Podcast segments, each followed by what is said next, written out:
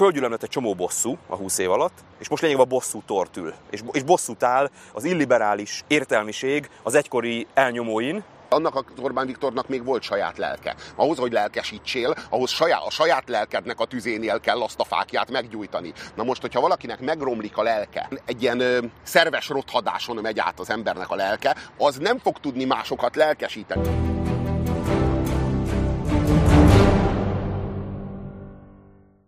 Nagyon sok szeretettel köszöntök mindenkit. Szokták mondani, hogy minden kezdet nehéz, hát ez most itt ez a mondás szaván fogott bennünket, vagy szavunkon fogott bennünket, ugyanis live-ban szerettük volna ezt a beszélgetést elindítani, és nagyon vártuk már, hogy megtörténjen, de nem sikerült valamilyen technikai probléma folytán, úgyhogy felvételről fogjátok ezt a beszélgetést látni, de annál nagyobb izgalommal várom, ugyanis ezekkel a beszélgetésekkel az a célom, hogy élő és őszinte beszélgetéseket folytassunk, élő és őszinte beszélgető társakkal, és hát találtam valakit, aki ennek a két paraméternek megfelel. Élő és őszinte, eh, Puzsé Robert eh, személyében. Nagyon sok szeretettel köszöntelek itt téged, Robi, ebben a beszélgetésben. És hát eh, mielőtt rátérnénk a témánkra, ami Magyarország helyzete, azért annyit hagy mondjak el előjáróban, hogy gondolkodtam sokat azon, hogy mit is mondjak, amikor Puzsér Robertet fölvezetem, tehát mi legyen az ő neve mellé írva, vagy mondva, író, kritikus, publicista. Aztán arra, arra jutottam, hogy nem, nem mondok semmit, hanem, hanem annyit mondok, hogy Puzsér Robert, és ezt azért mondom, mert szerintem ebben a jelenlegi magyar közéletben, kulturális életben azon kevesek közé tartozol, akiknek sikerült nem az éppen aktuális állásuknak, státuszuknak megfelelően fölépíteni magukat és a, a, a gondolataikat, hanem, hanem kvázi valóban véleményvezérré váltak. Ugye most itt történt nem is olyan régen a te életedben egy változás, de ez, ez Puzsé Robertet nem érinti, azt gondolom. Tehát, hogy Puzsé Robertettől még Puzsé Robert, és ami a kérdésem, mielőtt rátérnénk a témára, mert nem akarlak itt téged egekbe magasztalni, hanem a kérdésem az az, hogy, hogy amikor te ebbe az egészbe belevágtál, akkor ez ez egy jól kitalált, tudatos, professzionális kommunikációs termék, nek indult el, vagy ez egy ösztönös médiahacknek indult, vagy egyáltalán azzá váltál-e, ami, ami, amivé szerettél volna? Mm, én azt hiszem, hogy, hogy többé-kevésbé igen. Amikor ezt én meg a kollégáim elkezdtük, akkor mi ezt úgy kezdtük el, hogy csináljunk rendes újságírást, rendes sajtót, tegyünk úgy, mintha egy normális országban élnénk, ahol van független média és aztán majd úgy is kirúgnak minket, most csináljuk egy-két-három Ez napig. meg is történt jó párszor. Igen, igen, de sokkal tovább csinálhattuk, mint azt képzeltük. Tehát mi azt csináljuk majd néhány napig, aztán majd úgy is kirúgnak minket. De addig is, amíg kirúgnak minket, addig is hallatszódik a hangunk a rádióban, hát ez mekkora élmény már. Hát a, a, akkor már eltelt 15 év a, úgy, hogy mi sörös korsók mellett mondtuk azt, amit gondoltunk, és megfigyeltük azt, hogy akiknek meg kihangosítják a hangjukat rádióba, ki, kivetítik őket tévébe, akiknek a, a, a sorait ö, ö, sokszorosítják a lapok, azok hát hazudoznak. És a, a, akkor az volt a nagy élmény, és ez nekünk egy ilyen nagy kultúrsok volt, nem gondolom, hogy média hack, egy nagy kultúrsok, hogy hát akkor mondjuk és csináljunk úgy, mintha ez egy szabad független de úgy, orgánum de, de, de úgy gondolod egyébként, hogy erre a kereslet megvolt a társadalomban, vagy hogy sikerült esetleg neked, mint kínálatnak megteremteni a, a, erre való igényt a társadalomban? Tehát, hogy érzelem egy ilyenfajta sikerélményt, hogy va, megteremtettél egy, egy igényt arra, hogy kritikusabbak legyünk bizonyos közéleti, kulturális vagy egyéb jelenségekkel kapcsolatban? Én bízom abban, hogy igen, hogy megteremtettem erre, erre egy erre vonatkozó igényt, a, arra vonatkozó igényt, hogy tartozzon a véleményhez a státusz, és ne a státuszhoz a vélemény. Tehát nem arról van szó, hogy nekem van egy, egy olyan státuszom, ami, ahol a főnököm megmondja, hogy mi a véleményem, és akkor nekem ez lesz a véleményem, hiszen ebből a véleményből fogok élni, hanem hogy nekem van egy véleményem, amelyet előadok, és amelyre, hogyha van kereslet, akkor majd egy főnök megtalál engem, hogy ezt a véleményedet, ezt mondd el nálam, és akkor ott én elmondom neki pénzért, de, és meg fogom kapni azt a pénzt, de annak a pénznek a nyomán az én véleményem nem fog hajlani a főnök felé, vagy a főnökség felé, hanem az a, az a vélemény az én hozzám tartozik, és nem ahhoz a státuszhoz. Azt gondolom egyébként, hogy amit te elértél, vagy amit te csináltál, az, az, az szerintem nagyon jó. És a baj az, hogy, hogy szinte egyedülálló. Tehát milyen jó lenne, hogyha tudnánk 10-20 olyan kurzus független pártpolitika független véleményformálót mondani Magyarországon, aki, aki, aki képes vitát generálni. Tehát én nagyon sokszor nem értettem veled egyet, nagyon sokszor egyetértettem veled, de mindig annak örültem, hogy, hogy pólus tudsz képezni, és, és, és, és abban nem éreztem soha, hogy ennek most LMP szaga van, vagy Jobbik szaga van, vagy Fidesz szaga van, hanem annak, annak, annak, annak, annak úgymond értelmiségi illata volt, ha szabad ilyen képet használnom. Hát a, a probléma az az, hogy e, ezt a státuszt ezt senki nem foglalja el.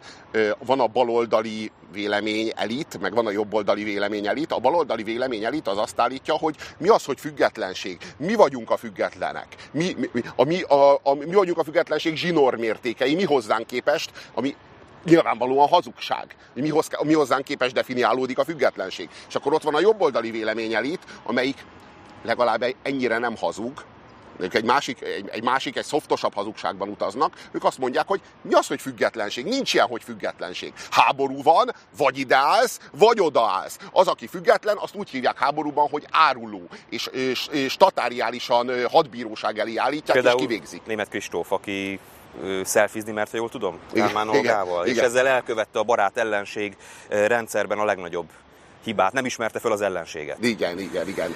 De ezzel már ott is vagyunk a témánknál, hogy, hogy ugye Magyarország április 8-án átélt valamit, amit nyilván politikai oldaltól függetlenül különféle módon lehet értékelni, de én azt látom, hogy odáig nem jutottunk el jelen pillanatban, hogy az eltelt x hónap után legyen valamiféle akár az ellenzéki gondolkodók terén valamiféle közmegegyezésről, hogy egyáltalán mi az, amiben élünk. Ugye van a két szélsőséges álláspont, hogy ez egy diktatúra, és van a másik, hogy ez egy demokrácia, nincs itt semmi probléma, nincs itt semmi látnivaló, nyugodtan el lehet menni. És hát e, e között aztán különféle árnyalatok vannak, ugye megjelent Filipov Gábornak egy hosszú eszéje, hogy ez egy hibrid rendszer, Ungár Péter is írt róla, meg jó, jó sokan elnézést azoktól, akiknek a nevét ebben most nem foglaltam bele ebbe a felsorolásba. Te hogy látod, mi ma Magyarország, miben élünk most, mi a diagnózis? Én azt gondolom, hogy a Filipovnak, meg az Ungárnak nagyon sok igazsága van abban, amit leírt. Két rossz narratíva van, az egyik az ugye az, hogy ez egy demokrácia, és hogy itt minden jól működik, hogy úgy, ahogyan az kell egy demokráciában, vagy egy jogállamban. A másik rossz narratíva az az, hogy diktatúra, és hogy Orbán Viktor egy zsarnok. Hát ezek a, ezek a rossz narratívák. Valójában ez egy én, én, én azt a kifejezést használnám erre, hogy egy alkotmányos autokrácia a, tulajdonképpen a jogászoknak a visszaélése a joggal. A jogászok azok évtizedek óta élnek vissza nagyon keményen a joggal a különböző bíróságokon. Csak ez eddig mindig kicsiben zajlott. Mindig az egyéni joggal, meg az, meg a, az egyén és a, és a különböző peres ügyekben éltek vissza a joggal. Ugye a jognak az volna a funkciója, hogy az az erkölcsöt egy alacsonyabb szinten reprezentálja. Na most a joggal való visszaélés az, most, az most, mostanra hatalmas nagy, nagyra duzzadt alkotmányjogi kereteket nyert. A, a, a joggal való visszaélés az tulajdonképpen egy berendezkedést eredményezett. És ez a berendezkedés, ez a, amit a Filipov hibrid rendszernek hív. Ez, a, ez az alkotmányos autokrácia rendszere, ahol minden kvázi papíron jogilag ö, proforma jogos, de ugyanakkor meg, meg ki, kiüresíti a, a, a jogállami fogalmakat, a jogállami kereteket, te elhasználja a, a, a jognak azt a, azt a szerepét, ami egy biztosíték lenne. Ugye az állampolgároknak, meg a társadalmaknak a jogállamiság egy biztosíték. Na most ez, ez, a, ez a biztosíték, ez ki lett szerelve. Úgy lett kiszerelve a falból a biztosíték, hogy közben az összes, az egész biztosító, biztosítószekrény működik, láthatóan, mint hogyha minden rendben lenne, csak már nincs szerves kapcsolata az élettel. Ami nekem a Filipov cikkben egyébként a leginkább tetszett, mert az, hogy hibrid rendszer, persze ez egy elég tág fogalom, hogy ebben mennyire, me, mennyi a demokrácia és mennyi a diktatúra, vagy ezek a különféle árnyalatok hogyan arányolnak egymáshoz. De ami, engem, ami nekem ebben tetszett, és nem erről is érdemes beszélni, hogy ez nem egy egyedülálló magyarországi jelenség, hanem, hanem, hanem hogy van egy nemzetközi trend. Hogy itt, ami zajlik, akár ha megnézzük, nem csak, és nem csak Putyin meg Erdogán, hanem, hanem látjuk, hogy Európában is zajlik egy folyamat, és ott van maga Trump. Tehát, hogy én azt gondolom, hogy a, valami olyan nemzetközi fordulat zajlott le, amit igenis értelmezni kellene, egy 20 éves liberális hegemónia véget ért, és most olyan politikusokra van igény, úgy tűnik, a különféle társadalmakban, akik megcsömörlöttek, csalódtak ebben a liberális demokráciában, akik kvázi ezt a westernhős politikai karaktert tudják hozni, aki ugye belöki a csapóajtót, kilő két embert a kocsmában, megmarkolja az ott ülő hölgynek a fenekét, és aztán kér valami rövidet. Tehát körülbelül ez a, ez, ez a politikai stílus vált szerintem most igényi, társadalmi igényi, nemzetközileg. Tehát, hogy én, én nem Szerintem ki kell tekintenünk. Hajlamosak a magyarok mindig befelé vizsgálódni, hogy mi, történt, hogy történt, miért vesztettük el a szabadságharcainkat, miért történt, és általában a nemzetközi válaszokat, vagy a nemzetközi összefüggéseket nem keresünk, és szerintem itt is van. Te ezt hogy látod, hogy, hogy mi az a nemzetközi környezet, ami, ami, ami mondjuk lehetővé tette azt, hogy a, a jogi államot a jogászok így ennyire kiüresítsék? 40 évvel ezelőtt még a, a hidegháború éveit éltük, már az már egy, nem, nem, a, nem a nagyon hidegháború, tehát ott az már egy enyhült, egy enyhülő hidegháború volt, de hát Brezsnyev állt szemben Ronald Reagannel. Egy Brezsnyev, egy Ronald Reagannel. Akkor valaki azt mondta volna, hogy 40 év múlva a Brezsnyev és a Ronald Reagan utóda ugyanahoz a politikai családhoz fog tartozni, azt senki nem hitte volna el. Senki el nem tudta volna képzelni. És most itt van ez a helyzet állt fel. Putyin és Trump ugyanahoz a, politi- a, ugyanahoz a politikai családhoz tartoznak. Igen, ez az a család, ahova Erdogán, ez az a család, ahova Rodi Duterte, Orbán ez, Viktor. Orbán Viktor. Ez, tehát, hogy ez, ez, igen, ez egy, azt mondanám, hogy ez egy ideológiai iskola, csak hát éppen, hogy nincsen semmi ideológiája. Az ideológiája... Az, illiberális. Ez, ez, ez az, az illiberális rendszer. Ami nem, pozitíva nem állít semmit, csak hogy nem liberális. I, és, az, szerint, és szerintem azt, azt, azt nagyon fontos, tehát, hogy sokan ö, csodálkoznak, hogy a, mondjuk a konzervatív jobboldali értelmiség hogy tolerálhatja ezt a, a antidemokratikus folyamatot, ami Magyarországon zajlik. És nekem erre van egy válaszom, ugyanis, mint, mint aki a jobboldalról érkezik, ráadásul a radikális jobboldalról, én, én, én értem, vagy érteni vélem azt az érzést, amit a jelenlegi kormányközeli megmondó emberek, holdudvar érez, és ahogy gátlástalanul szinte kéjjel tapossa el a liberális, vagy baloldali, vagy ellenzéki ö, ö, részt. Ugyanis a 20 évben, az elmúlt 20 évben, amíg a liberális hegemónia tartott, a liberális oldal, ö, ha nem is ennyire brutálisan, és nem is ekkora hatalommal, de ugyanezt tette. Tehát én ebben a 20 évben azt éltem meg, hogy a számomra szent értékeket kinevetik, meggyalázzák, megtapossák. Egy ilyen deprivált állapotban volt kvázi a világban, Magyarországon, aki konzervatív volt, és aztán most földgyűlömlett egy csomó bosszú a 20 év alatt, és most lényegében a bosszú tortül. És, és bosszút áll az illiberális, egykor konzervatív, már nem konzervatív, csak illiberális értelmiség az egykori elnyomóin, csak azt nem veszi észre senki, hogy a bosszú az meg bosszút fog szülni. Tehát az inga visszaleng, akkor majd megint jön egy újabb bosszú, és megint 300 ezer fiatal elmegy az országból, és mi, be, mi belgák pedig nem tudjuk, hogy mit csináljuk. Hát ez a, ez a, nagy, ez a nagy probléma, hogy a, a bosszú az megérleli az újabb bosszút. Ezért, amikor majd ez a rendszer bukik, mm, remélhetőleg ezt meg fogjuk érni, akkor majd arra kell figyelni, hogy nem szabad Így újra van. bosszút állni. A legfontosabb hát a régi receptet, azt szét kell tépni,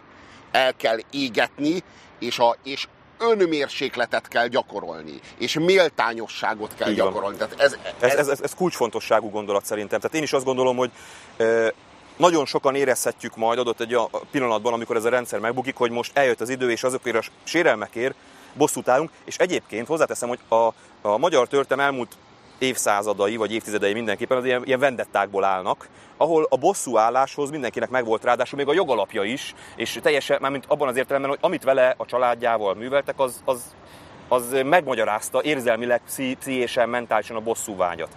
De hogyha ebből nem tudunk kiszállni, egyébként ez nem olyan egyszerű dolog. Nem olyan egyszerű dolog. Tehát mit beszélhetünk róla, hogy ez mennyire fontos lesz, hogy akkor legyen önmérséklet, és az inga nem megint kilengjen egy másik szélső irányba, hanem, hanem valahol találjon egy, egy arany középutat, vagy egy, vagy egy nyugalmat, egy harmóniát, de nagyon nehéz lesz akkor, hiszen olyan társadalmi sebek keletkeznek most is, és olyan társadalmi sebek keletkeztek korábban is, amiket Hát nehéz lesz begyógyítani. Hát én ezt úgy mondom, hogy önmérsékletet kell majd tanúsítani, hogy engem tegnap rúgtak ki a Hír TV-ből. Téged Terry Black-kel buziztak. Tehát van mit megbocsájtani, van mit, van mit elfelejteni, van, van, van mire föl önmérsékletet tanúsítani. Csak van-e, van-e akkor most kérdezzek tőled, mert ez számomra is kérdés, hogy egyetértek, és én is azt gondolom, hogy nekünk majd önmérsékletet kell tudni tanúsítani, és mindenkinek, de a magyar társam képes-e, képes-e rá az elmúlt történelmi változások, rendszerváltások tapasztalata alapján? Félre, tehát, hogy félre tudjuk-e ezeket majd tenni, és, és nem tűnik-e majd akkor ilyen gyáva árulásnak, vagy nem fogják azt mondani, hogy esetleg nem megint Antal hibáját akarjuk elkövetni, és megint nem csinálunk forradalmat. Hát, Most ezek csak hangosan gondolkodom, meg kérdezem. Én, én, az, én azt gondolom, hogy, hogy nincs, nincs más választás, nincs, nincs más lehetőség. Ami a, ami a, a, a probléma volt, az nem az volt. Én, én egyébként azt gondolom, hogy nem az volt a fő probléma a rendszerváltással. Hogyha most, most megnézem, most visszagondolok, hogy mi volt a fő probléma a rendszerváltással, hogy, hogy nem csináltunk forradalmat. Persze, el, nem lett volna szabad hagyni, hogy az MSP vagyis az MSMP olyan módon mentse át a hálózatait, olyan módon mentse át a hatalmát, az infrastruktúráját, ahogyan azt tette. Nyilvánvalóan ez hiba volt. Nyilvánvalóan hiba volt nem elszámolni az ügynökaktákkal nem nyilvánosságra hozni azokat. Ez nyilvánvalóan hiba volt. Ugyanakkor azt gondolom, hogy a fő hiba az az volt, ahogyan ez a rendszer össze ez a 20 év rendszere össze tákolva. Úgy lett összetákolva a 20 év rendszere, hogyha, hogy azért az A terv az az, hogy működjön. Azért ez működjön, azért ez működik is, fékek, ellensúlyok, stb. De ha nem működik, azért le lehessen váltani. Tehát jól láttuk, hogy már 94-ben Kunce Gábor és Horn Gyula közösen leválthatta volna a, a, a, a 20 éves rendszert, akkor még csak 4 éves rendszert. Tehát hogy volt ez a rendszer megkonstruálva? Azért nézzük már meg az amerikai alkotmányos rendszert. Hol, hol tudna ott egy, ott egy Trump hatalomra jut, és hatalomra jut. Ezzel az illiberalizmus nem jut Amerikában hatalomra, legfeljebb az ovális irodában. Mert a rendszer az ezerféle biztosítékkal rendelkezik. Ezek a biztosítékok, ezek nem lettek a, a mi 20 éves rendszerünkbe be, beépítve, és ezért azt gondolom, hogy sajnos igenis felelőssé lehet tenni azokat, akik ezt a rendszert megkonstruálták, akár a Kónya Imrét, akár a Tölgyesi Pétert, akár az Antal Józsefet. Tehát akkor történt egy rendszerváltozás 2010-ben, ebben gondolom akkor egyetértünk, hogy 2010, az, az, illetve nem, nem maga 2010, az utána kezdődő alaptörvény az azért egy új rend, ez egy rendszerváltozásnak tudható be. Így van. Ugye itt, hagyj említsem meg, nem feltétlenül reklám helyeként, itt van Békés Márton, aki egyre inkább kinövi magát a, a jelenlegi kormány fő ideológusává, aki azt mondja, hogy nem, ez nem is elég, tehát nem elég, hogy rendszert váltottunk, és nem elég, hogy egy elitváltás történt, hanem itt az idő, hogy korszakváltás történjen, és ezt ő, ha jól értem, akkor úgy érti, hogy, hogy lényegében a társadalmi attitűdöt is meg kell változtatni, a társadalmi gondolkodást, Amivel még én egyetértenék, csak szerintem itt semmiféle ilyen jellegű szándék nincs. Tehát én szerintem, ahogy a, az előző húsz év szocialista hálózata fölült a posztkádári társadalmi korszakra, én úgy látom, hogy még ha majd 200 év múlva a történelmet értelmezzük, ez még mindig ez a posztkádári társadalom. Lehet, hogy volt egy rendszerváltozás, lehet, hogy volt egy elitváltozás, és most ez éppen egy újabb bosszút látunk itt a szemünk előtt, de nem úgy korszakváltás nem volt, hanem a korszakváltás igen az igényét sem látom, hanem pontosan azt látom, hogy erre az alacsony szintű társadalmi rezgésre rendezkedik be a jelenlegi hatalom. Az igazi probléma az az, hogy a Gyurcsány az Orbán Viktort magához rontotta. Vagy akkor inkább fogalmazunk átfogóbban, a szocik, a posztkomcsik ezt a fideszes elitet magukhoz rontották és ezért aztán nem sikerült végül mégsem leváltani, mert bár személyileg, meg hálózatilag le lehetett őket váltani, de ugyanaz a mentalitás, ugyanaz a, ugyanaz a szellem maradt hatalmon, ilyen módon. Tehát valójában, valójában a, a, lelettek váltva a szocik, és most, most van, egy, van egy fideszes elit, de ez a fideszes elit ma már semmiben nem különb, mint azok a szocik, akiket leváltottak. Pontosan. Tehát a, a, a fő probléma az ez. A, a, azt még azért szerintem fontos megemlíteni, mert hasznos módon árnyalja a képet, hogy a, a jogállamiság kiüri, kiüresítése és a joggal való visszaélés az a nyugati országokban, a, a civilizációnk magállamaiban ö, ö, már precedensről precedensre megtörtént. Számos esetben megtörtént. Tehát, hogy ezek a, ezek a módszerek, amiket akár Orbán, akár Erdogán, akár Putyin gyakorol, ezek Nyugat-Európában, akár Amerikában már kilettek próbálva, és mindegyikük, mindegyik módszer nagyon jól működött, csak mivel ott nagyon erős a civil világ, meg nagyon erős az alkotmányos berendezkedés, ez nem tudott egy rendszerré Polgári társadalmakról van szó. Igen. És, és ugye milyen fura a történelem és a magyar politika, hogy a polgári Magyarország ideáját lényegében most hosszú időre úgy tűnik, hogy az a politikai erő taposta a legmélyebbre, aki annak idején ezzel az ideával került először kormányra.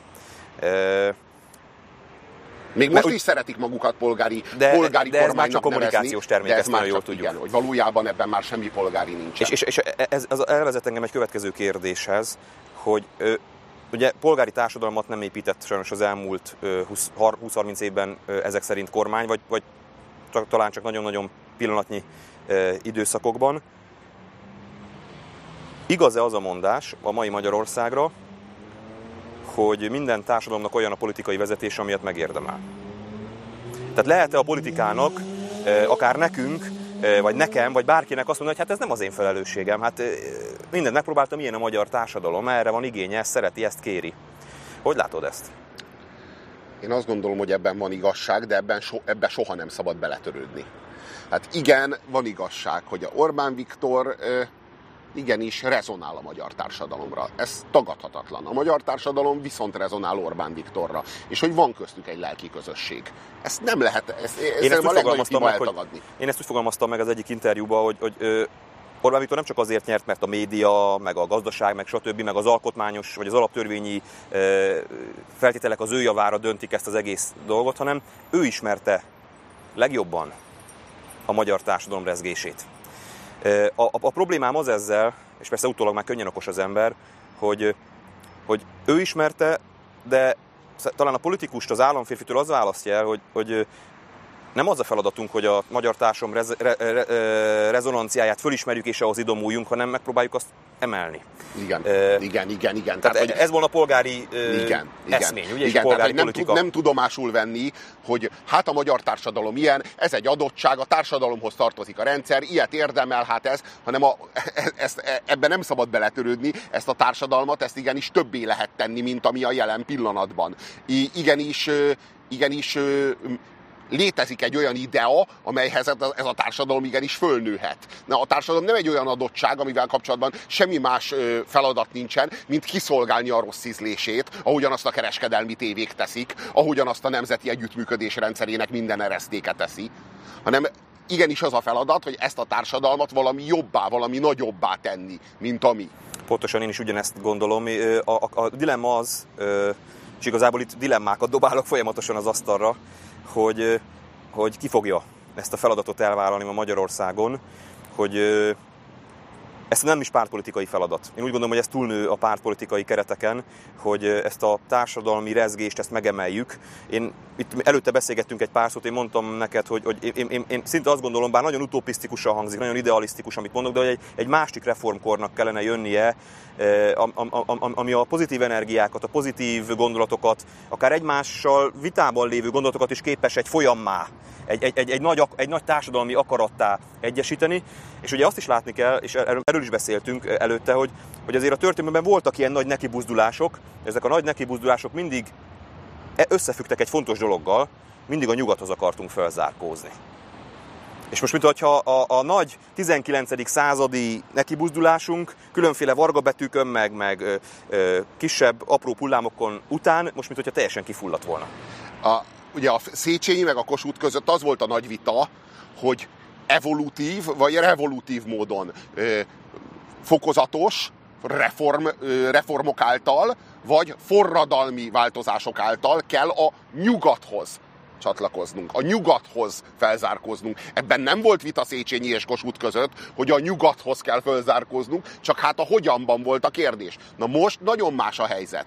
Jelenleg a, a hatalom nem akar a nyugathoz fölzárkózni, semmilyen módon nem akar a nyugathoz fölzárkózni, Törökországhoz, Fehér Oroszországhoz, Oroszországhoz, ehhez az illiberális tömbhöz akar tartozni, és annak a, az ideológiai vezérfonalát próbálja követni, és annak a nyomán próbál változni. Ez, ez azért egy nagyon lényeges különbség. Én, én azt gondolom, hogy ez a rendszer elsősorban azért nem tud pozitív, produktív és, és progresszív lenni, mert Orbán Viktor nem, nem megszerezte a hatalmat, ahogyan 98-ban megszerezte. Orbán Viktor ezt a hatalmat kapta. Az ölébe hullott. A Gyurcsánytól kapta.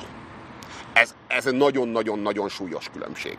E, az az Orbán Viktor, aki ezt a hatalmat a Gyurcsánytól kapta, valójában már nem volt alkalmas az ország vezetésére. Az 1998-as Orbán Viktor a maga jogán egy, egy, egy sziporkázó képességű, egy elképesztő tehetségű politikusként szerezte meg a hatalmat, és, és, és, állt a pol- és állt a polgári gondolat élére kormányon. Igen. A, aminek akkor se voltak jobbak a társadalmi pozíció, és mégis sikeres volt alapvetően, igen, azt gondolom. Igen, igen. Tehát ez igen. azért valami reményt ad. Igen, igen, de ez az Orbán Viktor nem volt a, annyira, azért nem volt államférfi, hogy tudomásul vegye, hogy hát egy, egy demokrácia úgy néz ki, hogy az embert adott esetben leszavazzák. És akkor, amikor az embert leszavazzák, akkor hátra kell tudni lépni, és nem megromlani a hatalomhoz, hogy aztán visszaszerezzen valahogy, valamilyen módon, hanem hátra kell lépni. Azt kell mondani, hogy hát ez most nem kell az embereknek, ahogy Churchill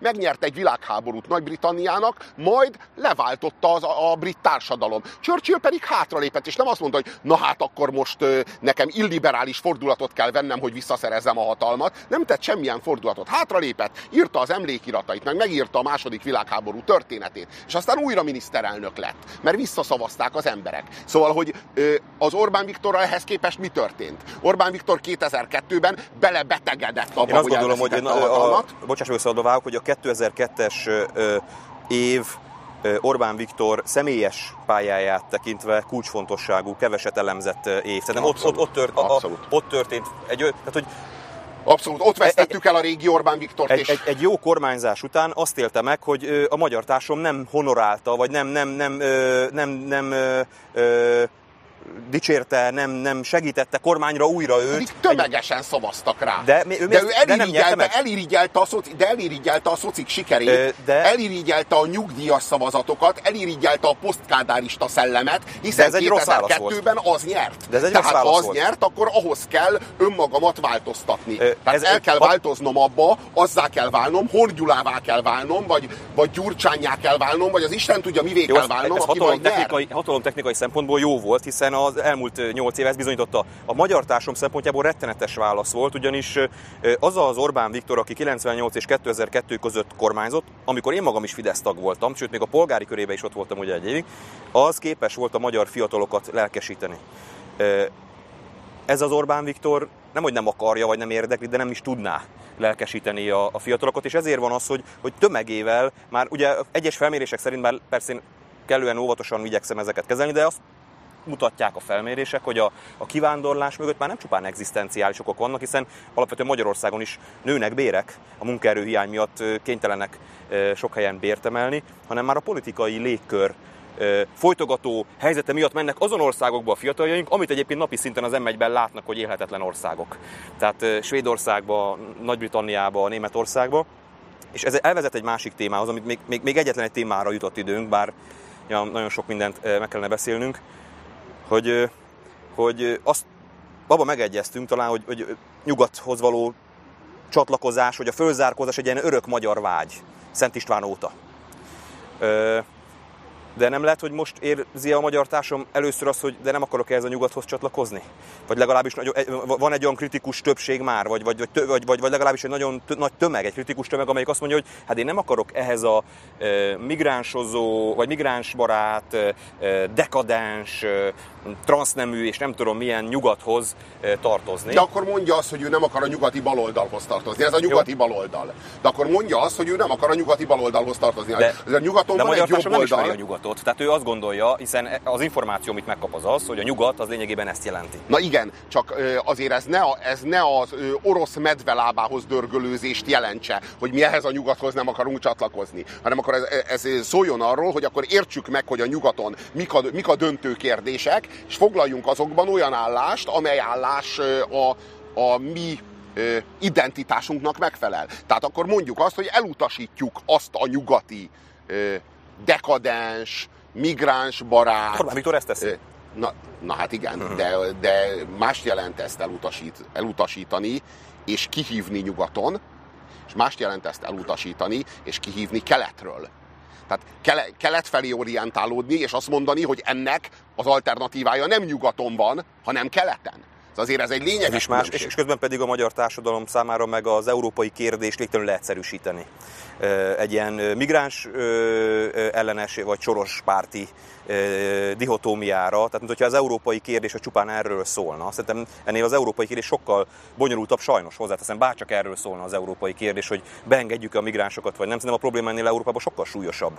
És óriási hibája szerintem a magyar társadalomnak, de legfőképpen a magyar értelmiségnek, mert a pártokat most hagyjuk is, hogy nincs Európa koncepciónk, vagy, vagy legalább nem, hogy még Európa koncepciók sincsenek, amik esetleg itt ütköznének, amiket érdemes volna megvitatni, hogy hát nem tudom, a X értelmiségi kör lerakott egy Európa tervet, amivel mi megpróbáljuk meghatározni, vagy befolyásolni, vagy egyáltalán vitába próbálunk szállni a európai adszintre, miközben ez folyik, és lehet a Macron szidni. Én sem vagyok Macronista, bár nyilván meg fogom majd kapni ezt a jelzőt ezután, de az, hogy európai konzultáció indul, Európa jövőjéről, és ebben, ha jól tudom, egyetlen egy ország nem vesz részt, a Nemzeti Konzultációk országa, ez azért valamit mutat a jelenlegi Európához fűződő viszonyunkról. Vissza, visszatérnék arra, amit korábban mondtál, hogy a jelenlegi Orbán Viktor meg sem próbálja lelkesíteni a fiatalokat. De ellentétben mondjuk a 98 és 2002 közti Orbán Viktorral, aki erre képes volt. Ugye annak az Orbán Viktornak még volt saját lelke. Ahhoz, hogy lelkesítsél, ahhoz saját, a saját lelkednek a tüzénél kell azt a fákját meggyújtani.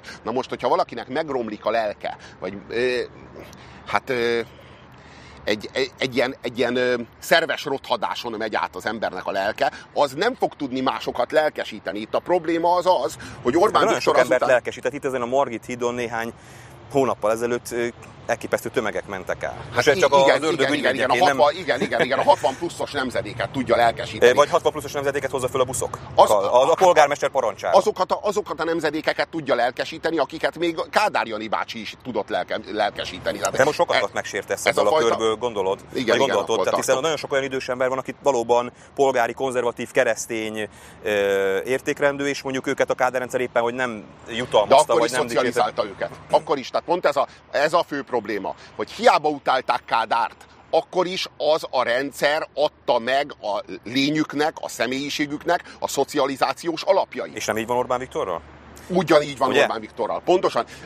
Addig harcolt a komcsikkal, még azzá, azzá vált. vált azzá vált. És itt a probléma az az, ugye 2002-ben elvesztette a hatalmat. És azt mondta Árpádnak, hogy Árpád, roncs engem a hatalomhoz. Engem most már semmi nem érdekel. Roncs a, a, roncs meg, roncs a hatalomhoz, és, és, és, a, és az elsőrangú showmanből, aki Orbán Viktor volt 2002-ben, lett 2006-ra egy harmadrangú reality hős. Emlékszünk arra a bénult figurára, akivel a Gyurcsány fölmosott a, a tévévitában.